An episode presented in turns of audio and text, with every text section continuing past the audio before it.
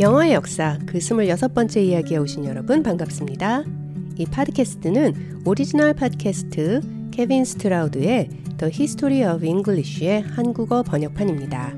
그리고 저는 여러분의 호스트 캐리입니다. 이번 시간 우리는 기원 후 Germanic 부족의 사람들이 그들의 원래 거주지였던 유럽 북부 스칸디나비아 반도를 벗어나 유럽 전역으로 퍼져나가면서 켈트 부족 및 더 남쪽으로는 로마 사람들과의 무역과 전쟁 등을 통해 세력을 확장시켜 나가는 모습을 살펴볼 텐데요. 이들은 당시 중유럽을 지배하고 있던 켈트 부족들을 몰아내고 유럽의 새 강자로 떠오르게 되며 이로 인해 남쪽의 로마 사람들과는 라인강과 다뉴브강을 사이에 두고 직접적인 접촉이 이루어지게 됩니다. 그리고 그 과정에서 라틴어의 글자였던 알파벳이 로마 사람들로부터 Germanic 사람들에게 본격적으로 전래되는 것이죠. 이 라틴어의 알파벳 그리고 더 일찍이는 에트루스칸인들의 알파벳이 전해지기 이전 Germanic 사람들에게는 룬, R-U-N-E 라 불리는 글자가 있었는데요. 이번 시간 우리는 이 룬 혹은 Runic symbol이라 불리는 Germanic 사람들의 글자에 대해 간단히 살펴보겠습니다.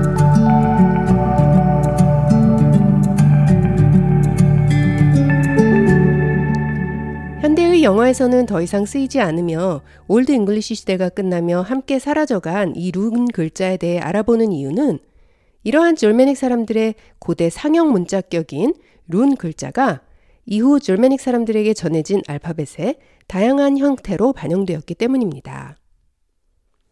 앞으로의 이야기에서 우리는 곧 Old English의 시대로 들어가게 될 텐데요.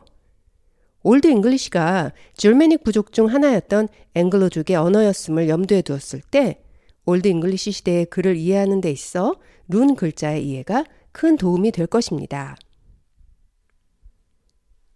이제 시간은 기원 후 100년, 200년대, 그리고 지리적으로는 유럽의 강, 다뉴브강을 중심으로 바로 이곳이 제대로 된 글이 없었던 Germanic 사람들이 이미 알파벳을 사용하고 있었던 로마와 그리스 사람들과 만나게 된 배경입니다. 다뉴브강은 대략 중유럽을 동서로 가로지르는 강인데요. 그리고 이 강을 중심으로 북쪽에 거주하던 졸메닉 사람들이 남쪽의 로마 사람들과 무역 등을 통해 라틴어의 글자, 알파벳을 본격적으로 받아들이게 되는 것입니다. 다뉴브강의 이 다뉴브, D-A-N-U-B-E라는 단어는 인유어, 다뉴, D-A-N-U에서 온 것으로 아마도 이는 강을 뜻하는 단어였을 것입니다. 그리고 이 다뉴브 강은 로마 제국의 최북단 국경이기도 했죠. 졸메닉 사람들 이전 다뉴브 강 북쪽에는 켈트 부족들이 살고 있었지만 이들은 점차 북쪽에서 남쪽으로 이동해온 졸메닉 부족들에게 점령당하며 결국은 여러 다른 지역으로 흩어지게 됩니다. 지난 이야기에서 우리는 로마의 역사학자였던 테시터스의 글 줄마니아에 대해 알아보았었는데요. 테시터스의 글 줄마니아의 마지막 상당 부분은 당시 라인강 주변에 살고 있던 여러 졸메닉 부족들에 관한 내용을 포함하고 있습니다. 유럽의 라인강은 대략 현대의 독일과 프랑스를 나누는 지리적 요충지인데요. 또한 당시 라인강 주변에 살고 있던 Germanic 부족들 중에는 영어의 직접 조상인 앵글족들과 섹슨족을 비롯 프리시안, 주트족, 그리고 후일 프랑스의 조상이 되는 프랭크족 등이 있겠습니다. 이 부족들 중 섹슨 부족과 프랭크 부족은 후일 가장 강성한 졸메닉 부족들로 성장하게 됩니다. 테시터스에 따르면 100년, 200년대 라인강과 다뉴브강을 중심으로 여러 졸메닉 부족들과 켈트 부족들이 살고 있었다고 하는데요. 하지만 이 켈트 부족들은 곧 이웃에 살고 있던 졸메닉 부족들에게 점령당하게 되죠. 테시터스의 글을 통해 수천 년 후 우리에게 전해지는 이 졸메닉 부족들의 이름은 마르코마니 그리고 쿠아디였는데요. 이 중 마르코마니라는 이름은 졸메닉 단어 두 개를 조합한 말입니다. 마르코, M-A-R-C-O는 서로 다른 국가나 부족 간의 경계를 의미하는 국경지대를 나타내는 말이었고, mani, m-a-n-n-i는 사람들을 뜻하는 단어였죠. 영어에서 남자, 남자들을 뜻하는 man, m-a-n, man, m-e-n 이 단어들이 이 줄메닉 단어 mani에서 유래되었음을 어렵지 않게 짐작하실 수 있을 겁니다. 따라서 마르코마니라 함은 말 그대로 borderman, 즉 국경지대에 살고 있는 사람들이란 뜻인데요. 이들은 말 그대로 다뉴브강을 국경으로 남쪽의 로마 사람들과 접하여 살고 있었습니다. 이 국경을 의미하는 줄메닉 단어 마르코는 많은 현대 영 단어의 어원이기도 한데요. 서로 간의 경계나 국경을 나타내려면 어떤 식으로든 표시를 해야겠죠. 이로부터 마크하다, 표시하다 라는 뜻의 mark, m-a-r-k가 생겨났습니다. 그리고 또한 이 mark로부터 현대 영어의 많은 단어가 파생됩니다. 우리가 글이 아닌 말로써 표시하여 언급하는 것, remark, r-e-m-a-r-k가 되겠죠. 아기가 태어날 때 가지고 태어나는 표식, birthmark가 되겠고요. 국경지대를 보다 뚜렷이 나타내주는 주요한 표지는 landmark가 되겠습니다.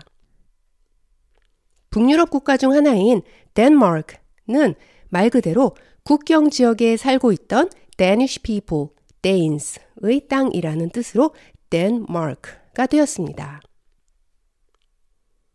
이 줄메닉 단어 마르코는 인유어에 그 어원을 두고 있는데요. 이 인유어로부터 초기 라틴어로 국경을 뜻하는 marca, m-a-r-c-a, 그리고 후기 라틴어의 margo, M-A-R-G-O가 생겨났죠. 이 라틴어 margo로부터 영어의 margin, M-A-R-G-I-N이 생겨났으며 영어에서 margin이라 함은 어떤 것의 가장 가장자리라는 뜻이 되겠습니다. 앞서 말씀드린 대로 이 절메닉 부족 마르코마니와 쿠아디는 다뉴브강 주변의 원주민이었던 켈트 부족들을 몰아내고 그곳에 자리 잡게 되는데요. 그들은 당시에 이러한 켈트 부족들을 보이, B-O-I-I라고 불렀습니다. 이에 따라 이 켈트 부족들이 살던 땅은 보이오하임이라 불리었죠. 현대 독일어로도 하임, H-E-I-M은 home이라는 뜻이 되겠는데요. 이 지명 보요하임은 이후 보히미아가 되었으며 영어의 보히미안, 한국어로는 보헤미안이라는 단어가 되었습니다. 현대 영어에서는 보히미안이라 하면 집시, 떠돌아다니는 사람 등을 연상시키는 좋지 않은 어감이 있기도 하죠. 원주민인 켈트 부족들을 다뉴브강 북부 지역에서 몰아낸 절메닉 부족 말코마니와 쿠아디는 이제 눈을 다뉴브강 남쪽으로 돌려 로마의 영토를 호시탐탐 노리게 되는데요. 때는 166년 로마의 군대가 지중해에서의 전쟁으로부터 로마로 돌아오던 해 군사들을 매개체로 한 역병이 로마 전역에 돌게 됩니다. 당시 로마의 황제였던 루시우스 베루스를 비롯 이후 14여 년에 걸쳐 약 500만 명의 로마 사람들이 목숨을 잃게 됩니다. 이는 곧 로마를 지킬 군인의 부족 및 로마 국경지대 단속의 약화로 이어지죠. 그리고 이 시기를 틈타 로마의 국경을 침입한 줄메닉 부족과의 십수년간에 걸친 전쟁을 마코메닉 워, 마코마니 전쟁이라 부릅니다. 결과적으로 로마는 황제 마르커스 아우렐리우스의 지휘 아래 줄메닉 부족들을 물리치고 다뉴브강의 국경을 보존하게 되지만 이를 계기로 유럽의 절대 강자로서의 로마의 지위는 점점 위협받게 됩니다. 줄메닉 부족과 로마와의 다뉴브강 국경의 주도권을 놓고 벌인 말코마니 전쟁은 여러 면에서 대단히 중요한 사건이었는데요. 왜냐하면 졸메닉 부족의 승리는 아니었지만 이 전쟁을 계기로 라인강과 다뉴브강을 사실상의 국경으로 졸메닉 부족은 로마와 더불어 중유럽을 양분하는 세력으로 성장하였기 때문입니다. 또한 이 전쟁으로 인해 약해진 군대를 보강하기 위해 로마는 제국의 다른 지역에서 군대를 철수시켜야 했는데요. 이러한 지역 중 하나가 바로 브리튼, 영국 섬이었죠. 그리고 로마 군대가 떠난 그 기회를 틈타 영국 섬으로 건너간 사람들이 바로 서유럽의 절메닉 부족들, 앵글로족, 섹슨족이었습니다. 따라서 400년, 500년대에 시작된 앵글로색슨족의 영국섬 침입은 100년대에 일어난 이 말코마니 전쟁으로부터 시작되었다고 말할 수 있겠습니다. 이렇듯 여러 부족들 간의 계속되는 전쟁으로 약해진 군대를 보강하기 위해 로마는 점점 용병에 기댈 수밖에 없었는데요. 로마 군대만으로는 드넓은 제국을 지키기에 한계가 있었기 때문이죠. 따라서 로마는 이제 다양한 졸메닉 부족, 켈트 부족들과 맞서서 싸우기도 했지만 때에 따라서는 함께 싸우기도 하는 관계가 됩니다. 그리고 바로 이 시기 무역과 전쟁을 통해 라틴어의 알파벳이 졸메닉 부족으로 본격적으로 전해지게 되었던 것이죠. 정확한 시기와 경로를 상정하기는 불가능하지만 아마도 기원전 몇 세기경부터 다뉴브강 근처에 살고 있던 졸메닉 부족들에게로 에트루스칸의 알파벳이 전해지기 시작했다고 여겨집니다. 기억하시겠지만 에트루스칸인들의 알파벳이 로마인들에게 전해지며 라틴어의 알파벳이 되었고 이 알파벳이 현대 알파벳의 전신인 것이죠. 라틴어의 알파벳 이전 에트루스칸인들의 알파벳을 줄메닉 부족들이 자신들의 용도에 맞게 변형시킨 것이 줄메닉 룬 글자의 시작이 되겠습니다. 그들은 에트루스칸 알파벳을 나무나 뼈에 새기기 쉽도록 좀 더 직선적으로 바꾸었는데요. 인터넷에서 루닉 심볼 혹은 룬스라고 찾아보시면 직선 형태의 화살표 등 현대의 관점에서 보면 글자라기보다는 기호의 형태를 가진 글자들을 찾아보실 수 있을 것입니다. 또한 톨킨의 반지의 제왕을 비롯 여타 많은 판타지 소설에 등장하는 글자들이 대부분 이 루닉 심볼, 룬 글자가 되겠습니다. 하지만 이러한 룬 글자로 쓰여진 사료들은 대부분 550년 이후 북부 유럽에서 발견된 것들로서 그 이전, 즉, 룬 글자가 생겨나고 발전하기 시작한 시대의 자료들은 현존하는 것이 100여 개에 불과한데요. 그나마도 한두 개의 룬 글자로 새겨진 표식이나 부적 형태의 사료들이죠. 이는 이러한 룬 글자들이 초기에는 나무에 새겨졌기 때문에 오랜 시간이 지나며 모두 썩어 없어졌기 때문이라고 추측됩니다. 따라서 학자들 간에 이 졸메닉 부족의 글자, 룬 글자의 기원과 해석 등에는 여러 이견이 존재함을 알려드립니다. 자, 그렇다면 이 룬, R-U-N-E. rune은 무슨 뜻일까요? 이는 줄메닉 말로 비밀, secret 혹은 글자 새김, scratching을 뜻했습니다. 초기 룬 글자는 모두 24개의 글자가 있었으며 한 글자당 하나의 뜻이 있었습니다. 상형 문자처럼 말이죠. 예를 들면 동그라미 모양의 글자는 태양을 뜻한다거나 하는 식으로 말입니다. 이 24개의 글자를 맨 처음 6개의 글자를 함께 읽어 Futhark, F-U-T-H-A-R-K, Futhark 라고 불렀는데요. 이것이 루닉 글자들을 총칭하는 이름이었습니다. 이 Futhark는 24개의 글자를 대표적으로 시대와 장소에 걸쳐 여러 다른 변형 룬 글자들도 많이 존재하며 따라서 그 이름과 의미도 사료에 따라 현대의 해석이 다를 수 있습니다. 또한 이러한 룬 글자들은 그 쓰임새가 한정적이었는데요. 주로 한두 개의 룬 글자들로 이루어진 표식 내지는 부적으로의 쓰임새가 주를 이루었죠. 하지만 시간이 지남에 따라 룬 글자들도 점점 발전하며 600년대의 앵글로색슨족들이 융성하던 시기에 이르면 룬 글자로 길게 쓰여진 사료들도 발견되기 시작합니다. 그 좋은 예가 루트웰 크로스라 불리는 앵글로 섹슨족의 십자가인데요. 약 600년, 700여 년대의 것으로 추정되며 십자가 모양의 큰 돌에 라틴어와 룬 글자로 글귀를 새겨놓은 유물이 되겠습니다. 여기에 새겨진 룬 글자들은 앵글로색슨족의 시 The Dream of the Rood 라는 시의 일부인데요. 십자가에 못 박힌 예수를 십자가의 시선에서 묘사한 글입니다. 이는 룬 글자가 초창기의 표식이나 부적의 쓰임새에서 점차 복잡하고 묘사가 가능한 글자로 발전하였음을 시사하죠. 하지만 알파벳처럼 다양한 조합이 가능한 철자가 아닌 글자, 즉, 한 글자가 하나의 뜻만을 가지고 있었던 룬 글자는 근본적으로 그 한계가 뚜렷했으며 사용에 제한이 있을 수밖에 없었습니다. 이러한 대표적인 24개의 룬 글자 중에서도 여러 사료들에 계속 반복되어 나타나는 룬 글자가 있었는데요. 어떤 글자였는지 함께 살펴볼까요?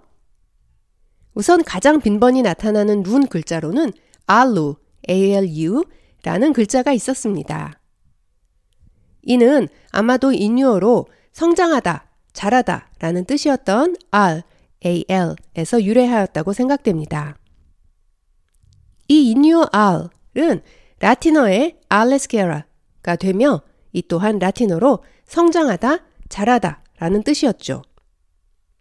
그리고 이 라틴어 알레스케라가 영어의 한창 성장 중인 사춘기라는 뜻의 adolescent 그리고 다 자란 성인이라는 뜻의 adult adult의 어원인 것이죠. 인유어 성장하다 al, r은 또한 줄메닉 언어를 거쳐 현대 영어의 old, 오래된, 나이가 많은 old가 됩니다. 따라서 전해진 경로는 다르지만 adolescent, adult, old 모두 인유어 자라다, 성장하다 al, r를 어원으로 하는 동조어 cognite인 것입니다. 그렇다면 이 성장하다라는 뜻의 룬 글자 알루가 자주 사용된 연유는 무엇이었을까요? 이는 아마도 이 알루라는 룬 글자가 어린아이와 반대되는 개념인 성장한 어른, 즉 힘센 권력자라는 의미의 글자였기 때문이었을 거라 언어학자들은 추측합니다. 룬 글자가 새겨진 사료에서 반복적으로 등장하는 또 다른 것으로는 라우카라는 글자가 있겠습니다. 스펠은 L-A-U-K-A인데요. 이는 양파나 마늘을 의미하는 룬 글자였습니다.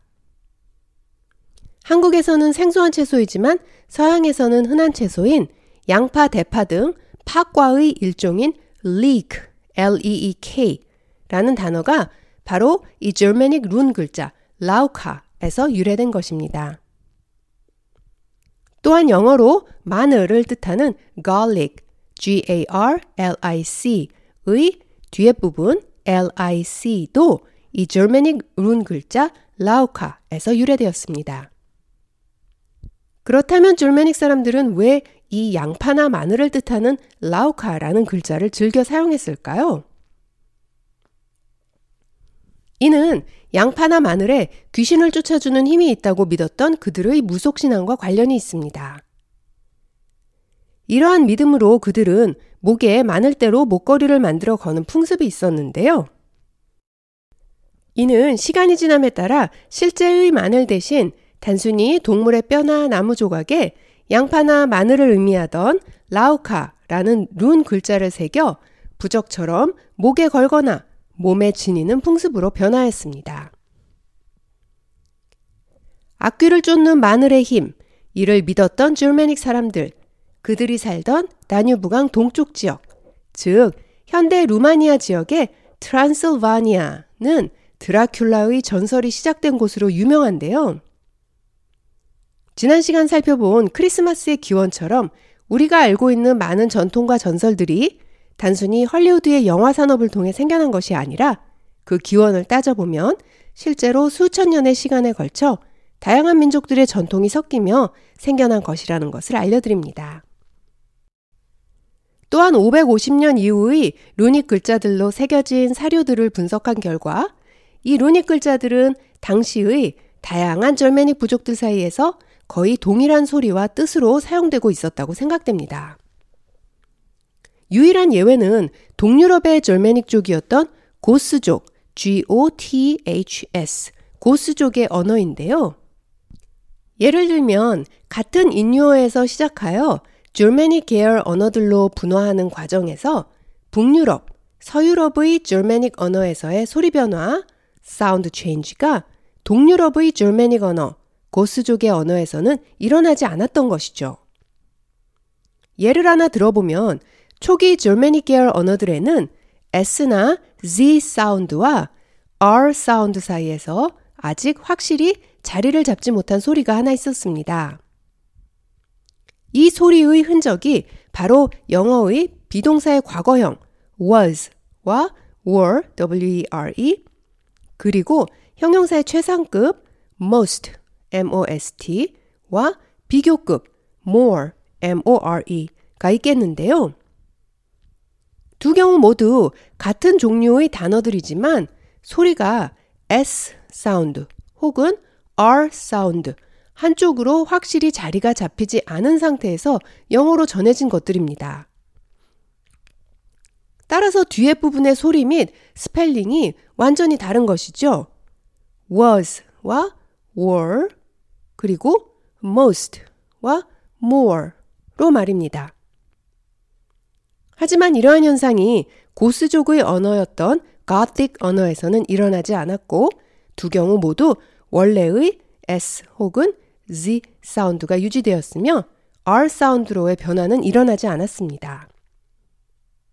그리고 북유럽과 서유럽의 절메닉 계열 언어들 사이에는 많은 공통점이 존재하는 반면 동유럽의 절메닉 계열 언어들은 그들만의 고유한 언어적 특성이 뚜렷하게 존재합니다. 이를 토대로 우리가 알 수 있는 것은 북유럽에서 발현된 절메닉 부족들의 이동이 시기상 일찍이 동유럽 지역으로 먼저 시작되었음을 알 수 있죠. 다음 시간 자세히 알아볼 고수족의 언어, Gothic language는 영어의 역사에 있어 너무나도 중요한 언어입니다. 그리스어에서 Gothic 언어로 번역된 성경이 현대의 우리에게 줄메닉 언어의 당시의 모습을 알려주는 거의 유일한 자료이기 때문이죠. 이제 다시 이야기 처음으로 되돌아가 우리가 왜 영어에서 더 이상 사용하지 않는 룬 글자에 대해서 알아야 하는가 하는 질문에 답해보죠. 아마도 가장 중요한 이유는 룬 글자가 Old English 시대를 거쳐 Middle English 시대까지 영어의 알파벳의 형성에 여러 영향을 끼쳤기 때문일 것입니다. 예를 하나 들어볼까요? 룬 글자에는 th 사운드를 나타내는 글자가 두 개 있었는데요. 영어의 the, the의 the 사운드와 thank you에서의 th, the 사운드가 그것입니다. 그중 the의 the 사운드를 나타내는 글자를 thorn이라고 불렀으며 이는 알파벳 P의 직선 부분을 위로 더 늘려놓은 모양이었습니다. 선 하나를 위아래로 긋고 오른쪽 중간에 원이 하나 붙어 있는 모습을 상상하시면 되겠는데요. 따라서 Old English와 Middle English로 쓰여진 텍스트에 등장하는 the, the는 현대의 스펠링처럼 the가 아니라 방금 전 말씀드린 대로 작대기에 원이 붙어 있는 루닉 글자 thorn, e 라고 썼던 것이죠. 그런데 중세 시대의 프린팅 기술이 영국 섬으로 들어오면서 이 thorn에 해당하는 글자가 없었던 대륙의 프린팅 기술자들은 이 글자, 룬 글자 thorn이 알파벳 Y와 비슷하다고 생각해 Y를 Runic 글자 thorn 대신 사용했습니다. 이러한 연유로 현대 영어의 옛날식 글자에서 종종 보이는 YE라는 단어는 예가 아닌 the라고 읽어야 하는 것입니다.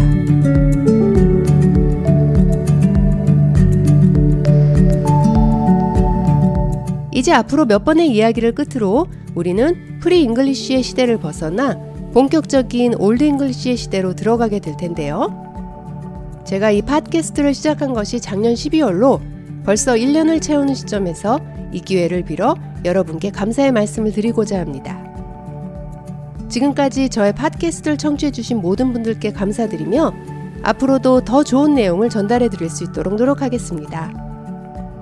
올 한 해 청취해주신 여러분 감사합니다. 다음 시간까지 안녕히 계세요.